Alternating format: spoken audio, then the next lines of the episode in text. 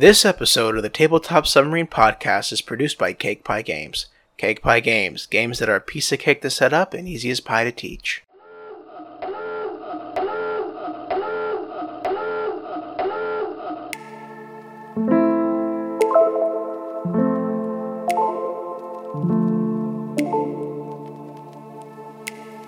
Welcome to the Tabletop Submarine, where we dive a little bit deeper into why we love board games.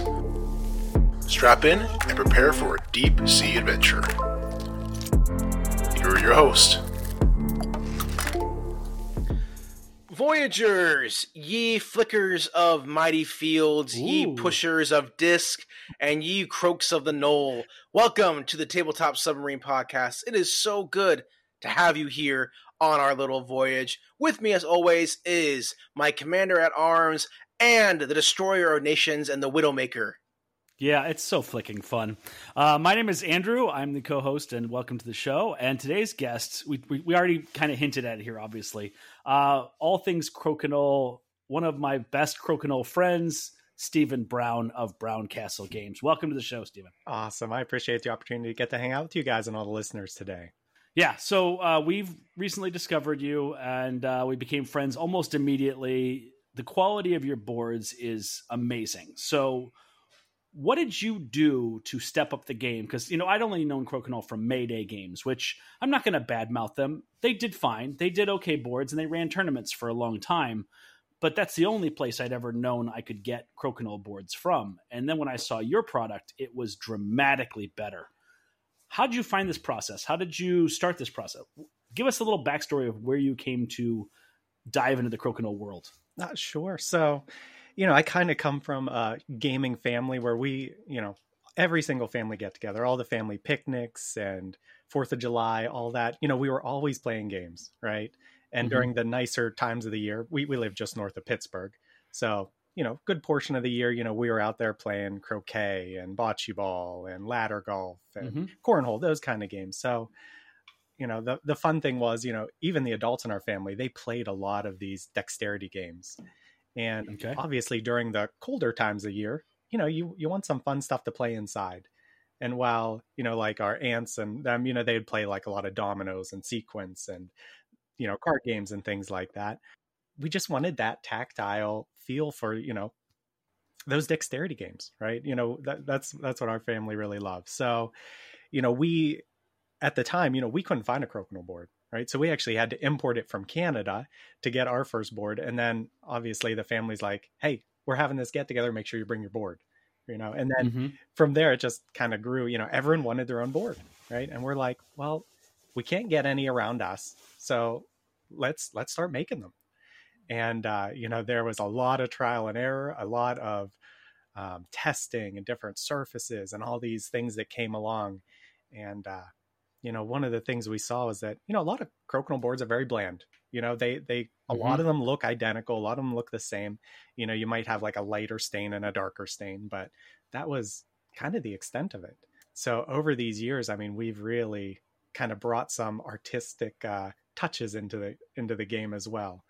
Um, you know, with you know resin surface boards and bright colors and uh, we do all our own line painting so you know we can do some Mhm. crazy custom boards like that and it's just been it's been an absolute blast You've got these new things, skylines. So you've got the skylines of the cities. That's kind of cool. Goes around the outside. That's really impressive. But these things are like samurai swords. Like you've seen a huge gradation of quality out there. And now I've seen that Amazon is starting to put up cheap boards for a reasonable price, which of course I like accessibility and that's all good. But specifically your level of quality is one of the things that I jumped on and noticed right away. Can you tell me a little bit more about the quality of your boards? yeah so you know obviously doing making the boards ourselves is uh you know it allows us to you know monitor every part of the process there obviously the most important thing in a dexterity game is that consistency of play right Mm-hmm. with some of these lower quality boards you know they they save money by using uh almost like foam boards you know like mdf you know fiber boards and things like that Mm-hmm. um, they make these tiny playing surfaces that are only like an eighth of an inch thick, right? Where your discs are going to bounce off discs sitting in the gutter, right? And things that most people might not think about, but you know, having played on them, You know, there, there's a lot of little things like that that make a big difference. I think the surface is also one of the most important aspects, right? Like it's got to glide smoothly across. And yes, you can fix that with layers and layers of wax, and you can do other things to doctor up your board. But one of the things I noticed with your boards when I first played was how easy and smooth and consistent the stroke was. Like just when I let go, when I when I flicked at the certain power, it felt like that certain power. I didn't feel like there was a, a variation in there. What specifically about your boards do you feel like you nailed as far as that goes? Uh, yeah, you know, it just kind of comes down to that polishing process. Comes down to, you know, making sure you know you're you're doing a good job with the wax, the uh, you know silicone spray, you know, and part of it is just that we've continued to tinker and test new things. Um, there are even more things that we're testing now. I mean, looking back over the years of the changes we've made, I mean, we've even gone to the point of custom CNCing our pegs right? So we can put these beautiful screw caps on them so they just look gorgeous. You know, that that's my personality. I guess never being 100% satisfied and always continuing to try that, get that extra couple percent better. And uh, I, I think it's it's showing. It's I think it definitely shows. And uh, just for our listeners, just know that I'm already buying a board from him. So it's just one of those things where like I stand by the product that I'm talking about, and I really like all the stuff that he does. So uh, yes, highly recommend checking him out. There are lots of great crokinole boards out there. It's not the only one, but he's the one I prefer. And it helps that he's a super nice guy. And his wife is super lovely too, by the way. She ran the the booth and she was super helpful and she was running around and I'm not sure which one of you worked harder. You were both going crazy. It was awesome. Oh, she does an amazing job. I, I guess as far as your listeners are concerned, if you've never heard about Crokinole, you know, it's it's a classic game from the 1860s you can play two to four players. It's it's on like a round tabletop board game. You're basically flicking your discs from a shooting line with the intention of making it nearer to the center. So obviously, the mm-hmm. closer you get your disc to the center, the more points you're going to score. And uh, if their opponent's discs on the board, you're trying to knock their discs off or knock them into lower scoring rings and keep yours on. Um, but it is just it's quick to learn, hard to master, and uh, mm-hmm. I think that's probably most of the reason why it has been you know, I guess it's remained in popularity over the years. Yeah, it has been extremely popular. I have my gaming group friends. They when they were introduced to Crokinole, they work at this tech company um, near the city which I live, and they loved it so much they actually brought a Crokinole into their IT department, and they have year-round brackets of how they play, and they just nice. play. It's one of those. Te- it's one of those tech companies where like you kind of just do whatever. They have like swing sets and all that nonsense like in a comfort in a comfortable workplace, you know. And so they just play crokinole and they have tournaments all year long just consistently because they love it so much. Crokinole has remained popular, but I feel like in the United States, especially in the past six years, it is absolutely blown up to the point where I feel like there's a good section of like at Origins and even at PAX, things that you may not be at, where it's just crokinole, people playing crokinole. Why do you think it's exploded so much recently? You know, it's it's kind of a unique thing. It's I guess most people might not think of Crokinole as like a gateway game, you know, like some of those other big name games out there, but uh, it is. It is. You know, people can be drawn to it because it has a certain table presence, right? Anytime you're in a Crokinole area, you hear people cheering and yelling, you know, when you make that amazing shot. And uh, what I love about it is even newcomers, you know, they're they're gonna make that amazing shot at some point, and everyone cheers and they yell, and there's the sound of those discs, you know, slapping off the uh, the rails, and uh, it just has a certain cadence, a certain sound that draws people to it, and it's not so intimidating as like you know a big vast game out in front of you with tons of cards, tons of components, and uh, you know something that might intimidate those players. So I, I it, it's a great filler game too. You know, at conventions, if you're between games and waiting on a, a, friend to finish up their game, hey, you can go and play some rounds of crokinole and uh, it, it's just that great it, it, keeps you engaged and it gives you that fun you know in between rather than just kind of sitting and waiting. I think i need to echo the fact that it is super easy to get to play the first time right? Like and you're not going to suck at it terribly. You're not going to win against a, a player who knows what they're doing but you're going to make a shot that's actually be very memorable and i think that's really what's cool about it. With the little pegs that bounce things off and the ricocheting of things you know, I just introduced this to my nephews, and uh, they beat me the first game. Not because I didn't know what I was doing, but because they got some really good shots in, and they were addicted immediately. Like they immediately jumped on, okay, we're gonna play again. We're gonna play again, and then we did like a little tournament round robin thing where I played against one, and then whoever wins gets to stay, and then the place comes on. And it was like an hour and a half of us just laughing and playing and joking and nudging each other, and it's just super easy to get into. Okay, awesome. Well, my instruments are going back and forth. It's saying we need to get into our pre-launch. Let's go ahead and jump right into that. The pre-launch. Get to know us and our guest. Josh, your instruments are weird. They do different things every time. I don't know what to say. Well, they, it's because they're they're adaptive. You know, we, we run off nuclear. We run off nuclear. Sometimes we run off diesel, depending on the day. It's, it's just you Yeah, know. I think today it's I on just Mountain to- Dew. Oh, man, I need that. that actually, ah, yes. And today it's on Code Red Mountain Dew. Actually, Ah, okay. So that's the flavor of today's fuel. Anyways, in the pre-launch, we talk about one game we played recently and how we felt about that. Steven, I want to hand this over to you because I have actually heard and played this game. Did you say you never have? No, I, I have You heard it. Sorry. Excellent, Should I- excellent. yeah, I, I played this game. Yeah. Beautiful, beautiful. So uh, we were just um, taking a little trip to Myrtle Beach with the family a couple weeks ago, and uh, you know we're always looking for those small games we can take with us. You know, I, I have young kids. I, I have a three-year-old and a six-year-old. So, you know, Kluster is is the game that I, I've been playing lately with them. Um, it comes in a little drawstring bag. It is filled with these kind of nice, rounded, big, chunky magnets.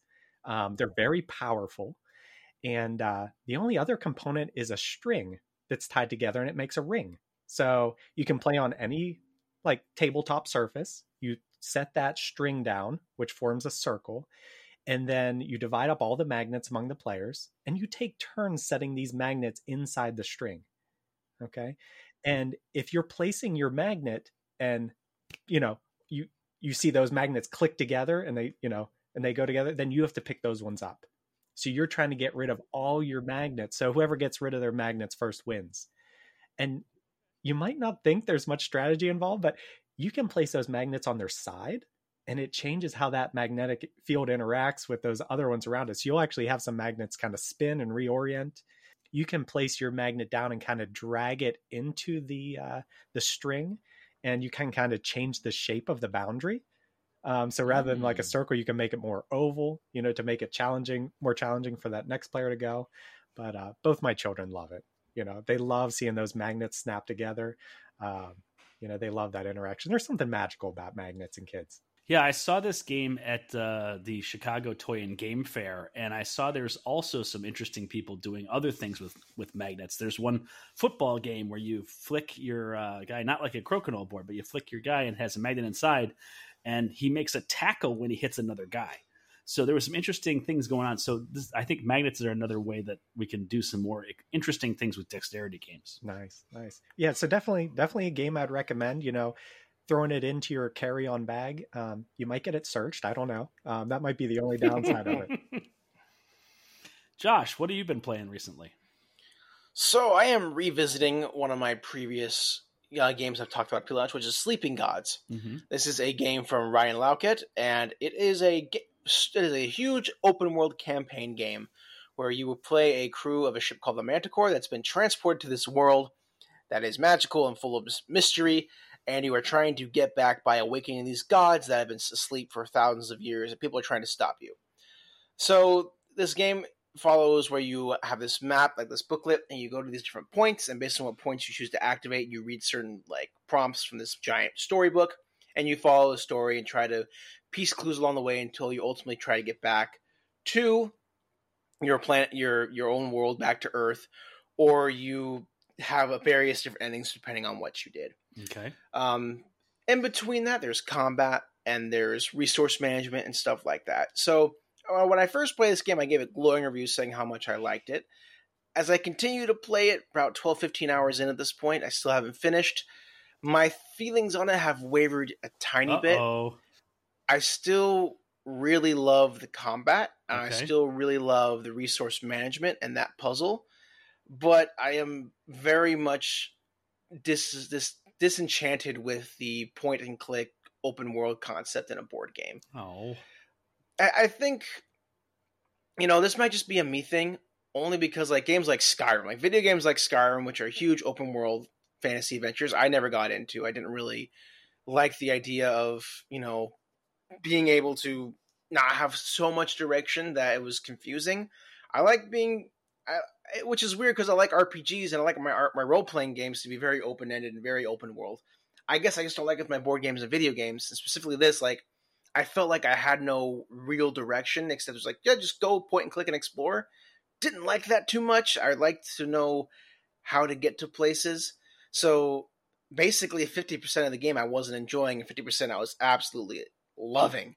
I was loving the combat. So, I mean, just revisiting it and playing it more, I have to say I'm not sure I want to keep playing it with my wife. My wife is loving every aspect of it. Um, she likes the story part more than I do, so she might just finish it herself. And you know, it's just for me. It's like I just don't think I'll be visiting this again. Uh, no knock on the design; it's just my personal taste. But that, Okay. that's not Sleeping Gods. Andrew, take us away with your giant game that you've been playing.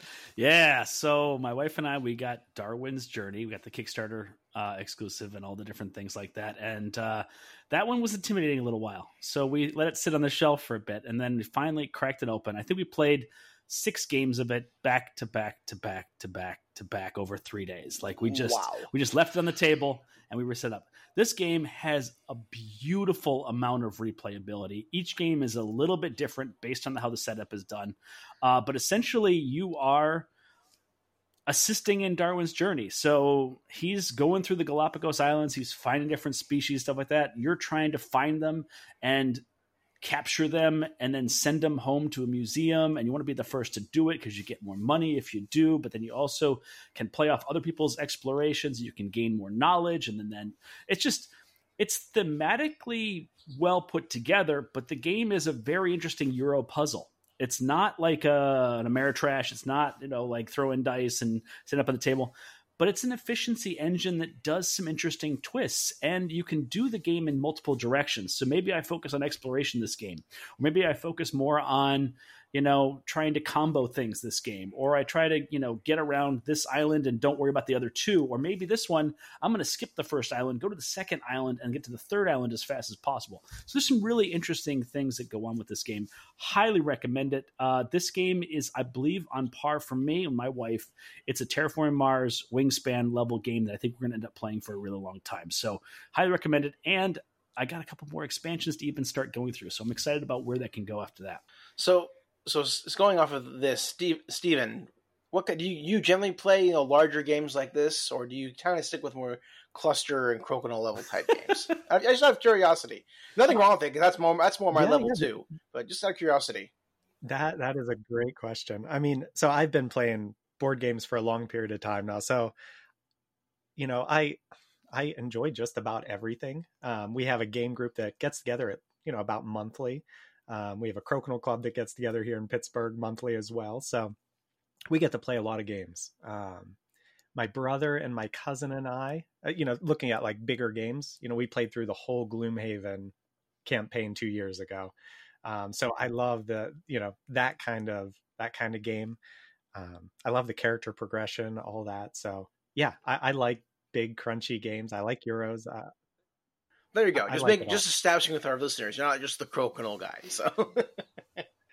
Even though That's Crocodile's correct, great, correct. and fight me if you say anything otherwise. But besides that, my instruments are now ready. The Code Red has infiltrated our system and activated our nuclear core.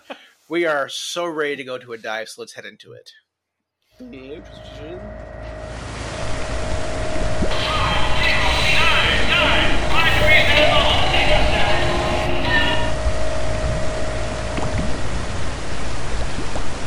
Steven! I think what's funny is that I think we said we are going to call you Steve at the beginning of this podcast, but we just kind of transitioned to Steven. That's okay, though. The helm is yours. Regale us with tales of yore. All right, Josh. So, you know, as far as, you know, memories, tabletop memories and all that, you know, I have a ton of of great memories playing board games and uh, you know, it's it's resulted in some amazing friendships and a myriad of Oh, yeah. inside jokes and all that. You know, when you have a close group of gamers, I enjoy how kind of the diplomacy from one game carries over or, Oh, or yeah. the lack of diplomacy carries over from one game into the next. You know, like when your friend needs some grain to activate their knights, you know, before the barbarians come in Catan, that that decision could be the deciding factor. You know, the next time you're playing Carcassonne with all the expansions and they're deciding which meeple they're going to eat with the dragon, right? So it's like Andrew, don't don't forget who made that Oh, yeah. trade with you last game, right? That's Uh, the meta game. Yeah.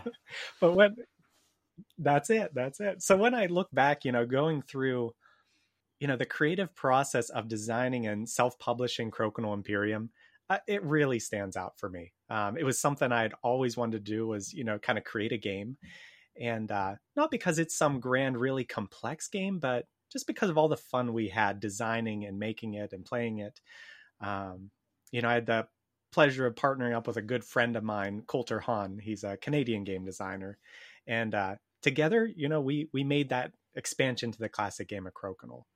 Um, so Crokinole Imperium, it's it's really made up of three modular decks um, called Sub Rosa, Freelances, and Terra Nova, and they can all be played together or separately. You know, so I'll I can touch on each of these as we go, but you know, to start us off, one of the biggest questions we were dealing with was like, you know, what could you possibly add to the Ah. best flicking game ever, right? and you know, Coulter and I were approaching this as Crokinole players ourselves, and so you know, we really wanted to preserve what Yeah. makes the game so fun, you know, and, and adds to it. I remember watching a, a YouTube video of an influencer who was uh, they were walking by one of our booths at a convention and said something to the effect of, you know, those Crokinole boards look beautiful, but we all know Crokinole isn't really a board game. And I was like, and I said, you know, Give us how, their name. how I chose, yeah, yeah. how I chose to take that was, you know, just the feedback that they're saying, like, you know, I wish there was something additional, some additional strategy, complexity, some ch- additional challenge to the game of Crokinole. And so, you know, when you look at expansions, that that's kind of the purpose, right? It's it's for the players that have mastered the base game, you know, and what is an additional enjoyable mechanic, you know, that adds more challenge and strategy. So that's where designing our first deck um, called Sub Rosa came in. Um, so Sub Rosa is a Latin term meaning under the rose. So back in the Middle Ages, if you were under the rose, you were sworn to secrecy on a quest, a secret mission, and uh, so that's what this deck adds to the game of Crokinole. It adds hidden objectives. So these objectives could be they could require you to have one of your discs overhang the 20 Ah. um, or it might require you to like take out two opponents' Yeah. discs in a single shot. And uh, when you accomplish these tasks, you you reveal your your secret objective, and you get one point for that at the end of the round. Now this now you also have to outscore your opponents because you're going to earn one point for you know winning Mhm. with points on the board as well. So you're trying to do you're trying to play Crokinole and beat your opponent as well as accomplish Right. your secret objectives. And you can see where there's also strategy that plays upon itself. Like, so I might need to take out two of your discs. So I might not knock your first disc off and try to set it up in a position where the next time you shoot, now I've got the two that I can line up. So I think there's some some cool stuff that goes on with like you don't actually play the game the precise best possible in that moment in order to set up a better shot later on. That's pretty cool. That that's a great insight, Andrew. And that, yeah, that's exactly what we're looking for. And then as you complete these objectives, you'll draw a new hidden objective for the next round. But uh, you know the so that that's Sub Rosa. You know the second challenge we were really looking to address with this expansion was creating a way to help help Mhm. balance skill levels. You know one one challenge I commonly see in dexterity games is that not everyone is as Yeah. good as one another, right? Um, you might have, you know, some players that are just beginning, for example. Um, so we were looking to, you know, find a way to help those players without penalizing the good players. Okay. Um, so the second deck of cards we designed is called Freelances, and we, that was this, you know, the what we were really looking to accomplish with it. So in the Middle Ages, if you know, freelances refers to mercenaries whose lance was free Right. of any lord's service. Right. So each mercenary card kind of gives you a single use ability um, that helps tip the round in your favor. So this could be like a card that allows you to score one of your discs if it's Okay. overhanging the 20 hole. Um, it could be allowing you to reshoot a disc if you missed entirely without hitting any other disc. which happens a lot Right. even to so gives, experienced players. So yes, yeah, you hit those darn pegs. It's good to test the pegs and make sure they're screwed into the board nice and tight. Make sure they're bouncy. Um, but uh, you know, it, it's it's nice for those those players because it gives them that extra extra chance, right? And after you use the mercenary card, you discard it, and then at the start of the next round, you can redraw it. So my favorite way to use this deck is only allow the players of comparatively lower skill levels um, draw those Right. mercenary cards. And uh, so that's freelances. And the third and final deck that we include in Crokinole Imperium is, you know, was really looking to address a way to create even more ways to play, you know, almost like some Mhm. mini games to Crokinole. Um, so the third deck is called Terra Nova. So in Latin, Terra Nova means new land. So every round, a new land card is drawn. And this globally changes the rules for everyone. And uh, some of these cards, I mean, drastically change the strategy of the game, uh, you know, for the round. So one of my favorites is Mountain. Okay. So with the Mountain card, whenever you shoot a disc, um, any any valid shot, you may take that shot disc and stack it on top of any other disc involved. in oh play. wow, Okay. And additionally, those discs score more points for discs that are underneath it. You know, so the higher it's stacked, the more points you're going to gain from it. Um, and the physics are so fun that, like, if there are two discs stacked, that one on top, it's like protected. Like, if you shoot your disc into the one underneath, that disc underneath shoots and flies out of the way. That disc on top just drops right down on the board. Interesting. So it almost gives you like some protection and uh, some ways to play like that. Um, you know, other cards like uh, Cathedral, for example, you know, changes the rules where whenever you're shooting, if you knock an opponent's disc all the way into the gutter, it scores them 20 points. Oh. So now, you're just gonna get it outside, but You know, not you- drop it you in can't the gutter. Wow, your interesting. off. All right. yeah. So you're trying to just push them into the lower scoring ring. Or if you do get their disc all the way onto the outer boundary line, that's the only way to get it off the board, you know, without Right. giving them 20 points. Um, so, you know, it really changes some strategy like that. You're trying to crowd into the middle and, uh, you know, push theirs out. So, you know, all in all, these three, you know, the three decks are modular. You can play with all three. You can play with two of them. Um, you know, you can play with just one of those decks of cards, but it really just helps bring some freshness to the game. It doesn't, and it doesn't remove what makes Crokinole so Right. fun, right? It's still simple, enjoyable. Um, doesn't require a whole bunch of Mhm. mental RAM. You know, I think that's where Crokinole really fits in. Is you know, it's such a great game in between those Right. larger, crunchier games. Well, it sounds like this game is uh, the game you've created, the expansion for Crokinole, essentially, is right on as far as what you're trying to do. What you seem to have accomplished is to change the game in subtle ways to just just tweak the game experience, which I think is an automatic at this point. If you like the game of Crokinole, this seems like a absolutely you got to get it and see how it changes your game and see how it helps you grow as a player to do things a little bit differently. And I love this thing about this mountains. I didn't see the mountains before. I'm gonna have to play that now. That's pretty cool. So, what do you have to say to people who may give the criticism like Crokinole is a perfect game, you shouldn't add any- maybe a Crokinole purist Ooh. is the word for that. What do you have to say to me that criticism and where your idea of you know expanding upon and building upon this this game comes in? Go back to curling. Yeah. so I, I I would tell them I'm in total agreement. You know, I I, I had read a review of Crokinole Imperium. I, I don't know if it was on BGG or where it was at, but someone said something to the effect of, you know, it's a great expansion for a game that doesn't need one. and I'm going to choose to take that as a I think it compliment. is. I, here's the thing: for that kind of person, you don't need the game, so don't get it. Like just play Crokinole. If you don't want it, then it's not there for you. But I think that's the entire. uh, I, that's the idea behind expansions as a whole. Like there are plenty of games where I've played the expansion and thought, you know what, this isn't for me. Here's one: Splendor. I'll play regular Splendor all day long and three times on Sunday. And the expansions came out, and maybe one of them I want to implement, but for the most part, I don't bother with that because I like the game as it is.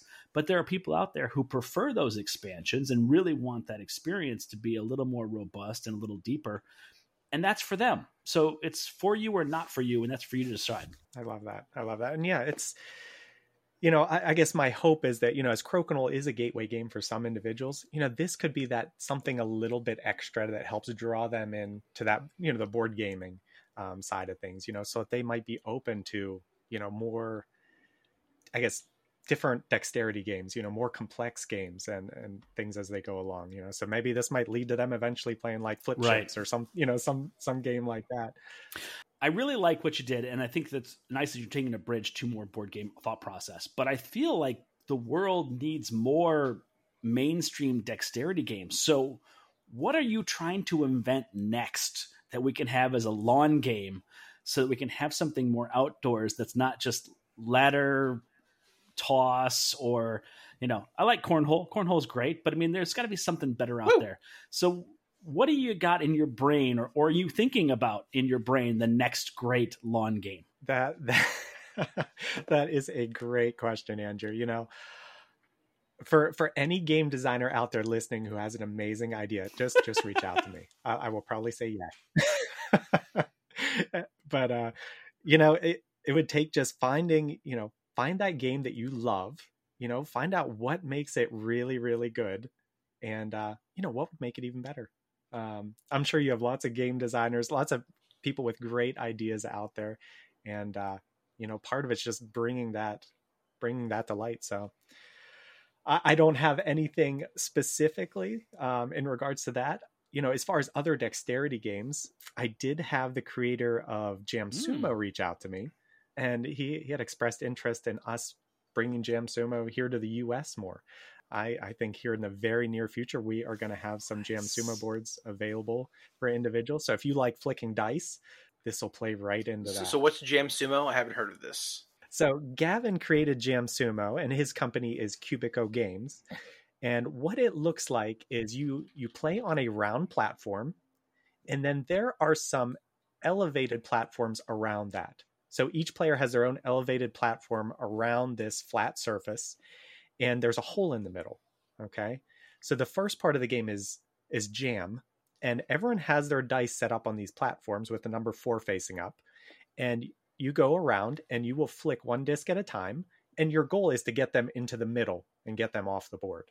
Okay. Now, if your dice are left on the board at the end of the round, you're going to get points, which negatively affects you. Okay. Based on the number of die, the die number that's showing. So if your disc goes all the way off the board, you just reset it on your platform and you know you continue flicking from there so you want to kind of knock your opponents away make them reshoot their dice and you want to get yours in that center hole to you know get all your dice off the board um, so that's like the first phase of the game the next phase of the game is called sumo so in this phase you place your dice all everyone's die are on the lower platform and you are flicking your dice to knock theirs off the board and the last players dice mm-hmm. remaining wins. So that's sumo. You're trying to push them off the board and, and knock them away.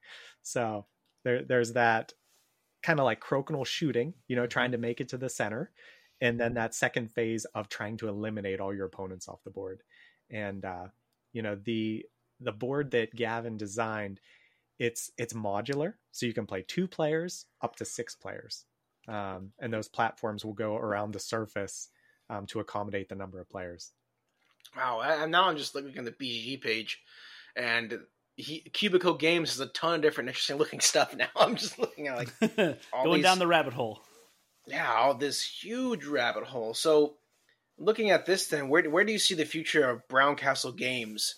You know, in ten years down the line, is is it going to be producing these really nice games in America? Is it going to be you know making the world's largest crokinole board? What what do you see? Oh, that sounds like a great idea.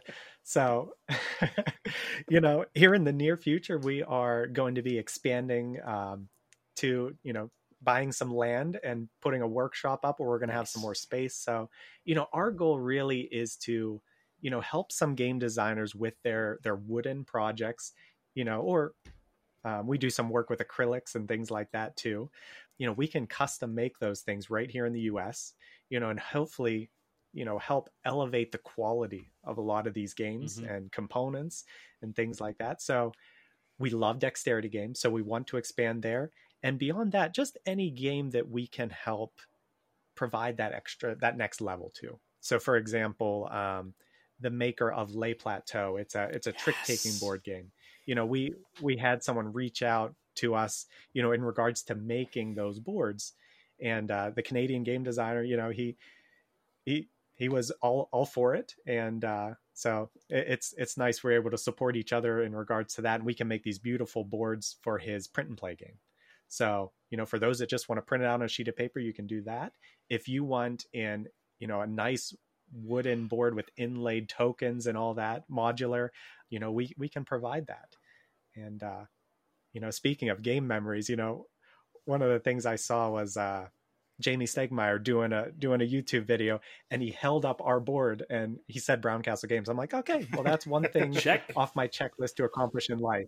It wasn't about Crokinole. Hopefully, who knows? Maybe that'll happen on down the road. But I, think it's only a matter of time. But yes, the Lay Plateau game is a fun game to begin with, and on top of that, when you add your quality version of those components, it definitely elevates it. I've played on the paper.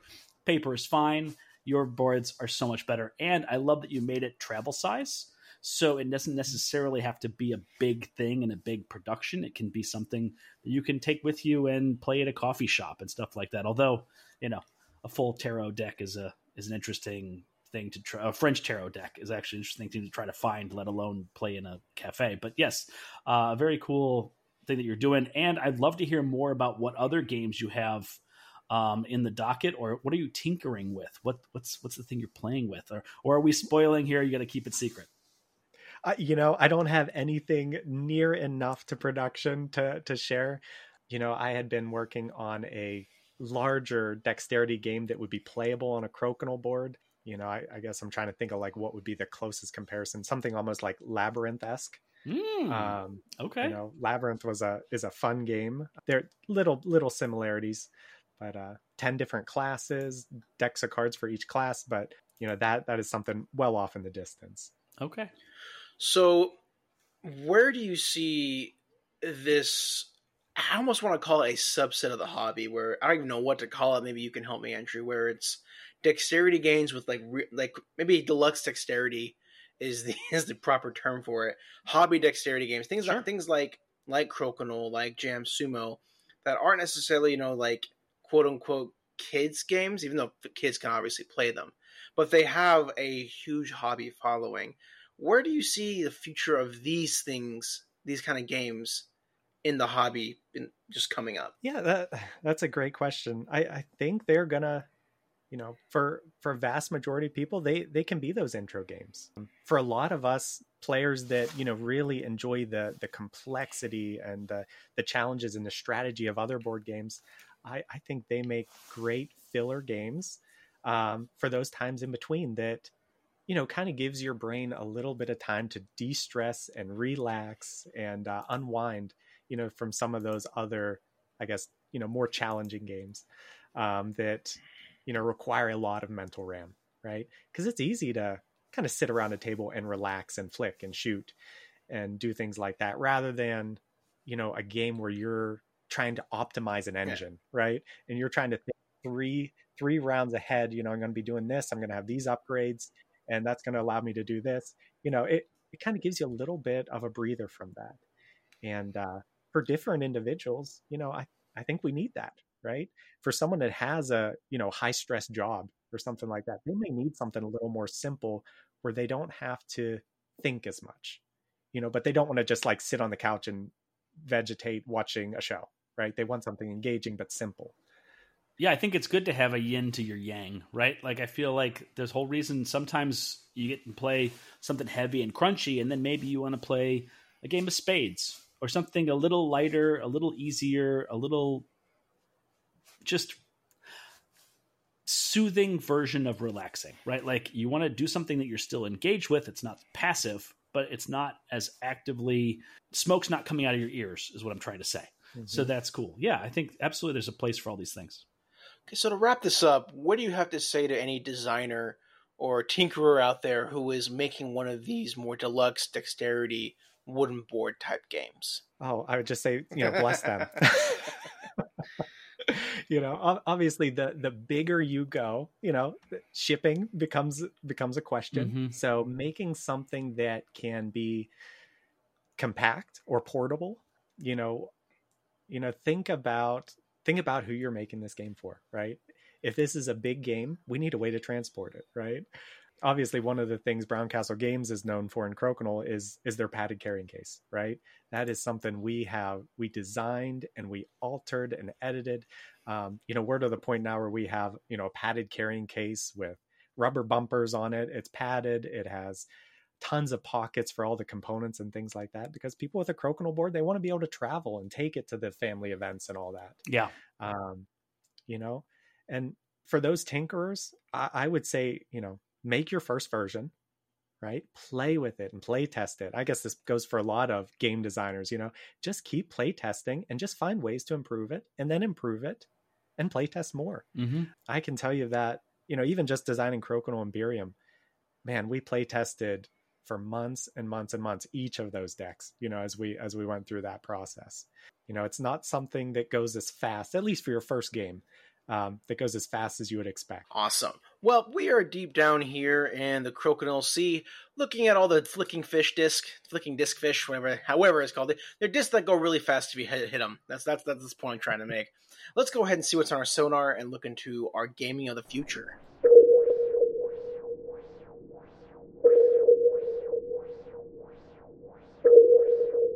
On the sonar, we talk about one game we are looking forward to playing and why we're looking forward to playing it. Andrew, how about you kick this one off? Yeah, let's talk about Yin to the Yang. I'm going to go ahead and go with Silver and Gold, which is a um, it's like a roll and write, but you draw on the cards, and apparently you are basically hunting treasure. I saw this played at several different events, including a board game cafe recently, and it just it looks like fun to just draw on each card and a new card comes out and you got a new little island to try to fill in and i picked up a copy and i'm really excited to check that one out i've heard a lot of good things and so that's what i'm looking forward to playing next Steven. We, you know, our, our group of gamers just had a little Christmas party.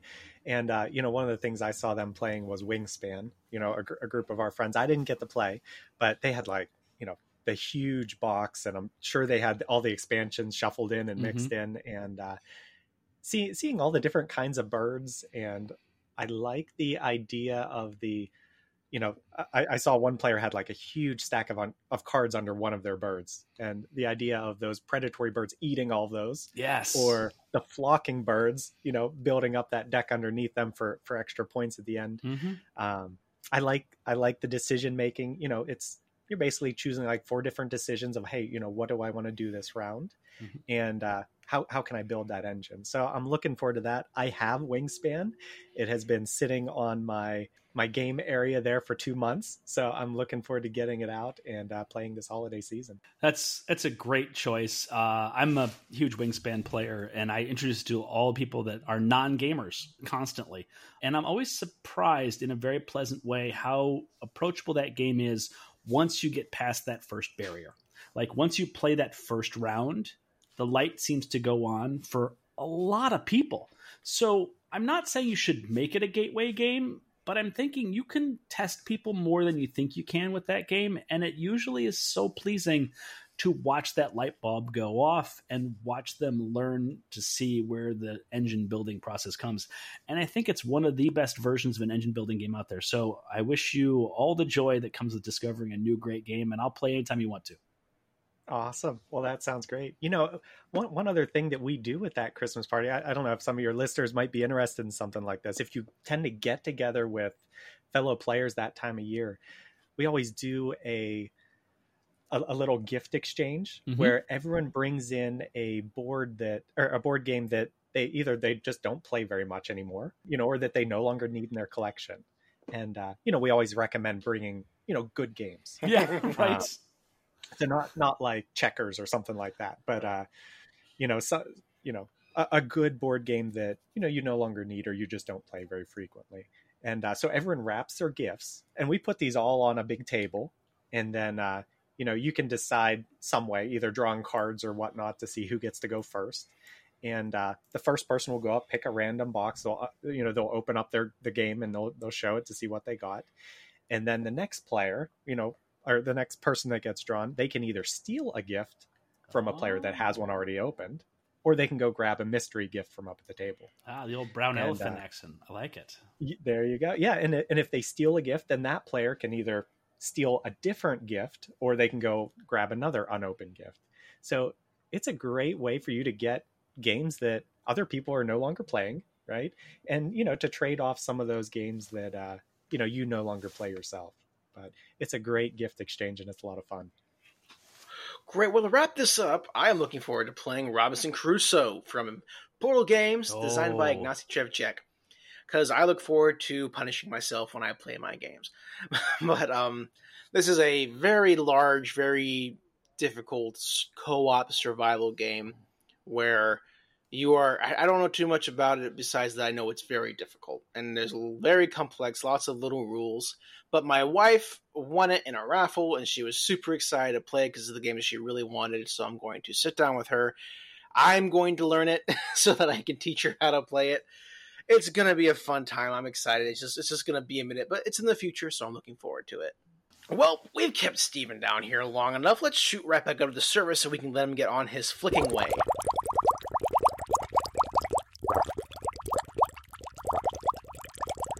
The flicking jokes never stop. and they won't ever stop. okay, so Steven, thank you so much for coming on the podcast today. If people want to support you or Browncastle Games, what can they do? Absolutely. Um, you can find us on Facebook, um, browncastlegames.com. If you're looking for like a private crokinole group, um, check out Brown Castle Champions on uh, Facebook. It's a private group, but you can get some insights into the things that are coming through and, uh, you know, get a little, little knowledge of what's coming. Besides that, Instagram, look up Browncastle Games. Um, you'll see my lovely wife, Megan, on there. She does an amazing job kind of showing off some of those boards we create. So thank you guys. No, thank you so much. We look forward to seeing your beautiful boards at Origins and Gen Con and wherever you're going to be. We look forward to it. Also, for those who are interested in finding out more about local crokinole, there are lots of little clubs all over the place. Lots of different cities are doing it. I know Pittsburgh has a few. I know Chicago has Windy City Crokinole. There's a bunch of stuff like that. So uh, you can go to your Facebook or you can go on your other things like that and, and just look for local crokinole clubs. I highly recommend that. Awesome. Well, as always, my name is Josh, And I'm Andrew. And I'm Steve. and this has been Tabletop Submarine.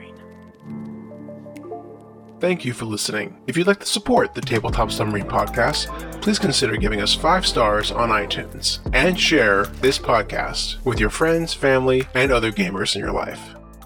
See you on the next voyage.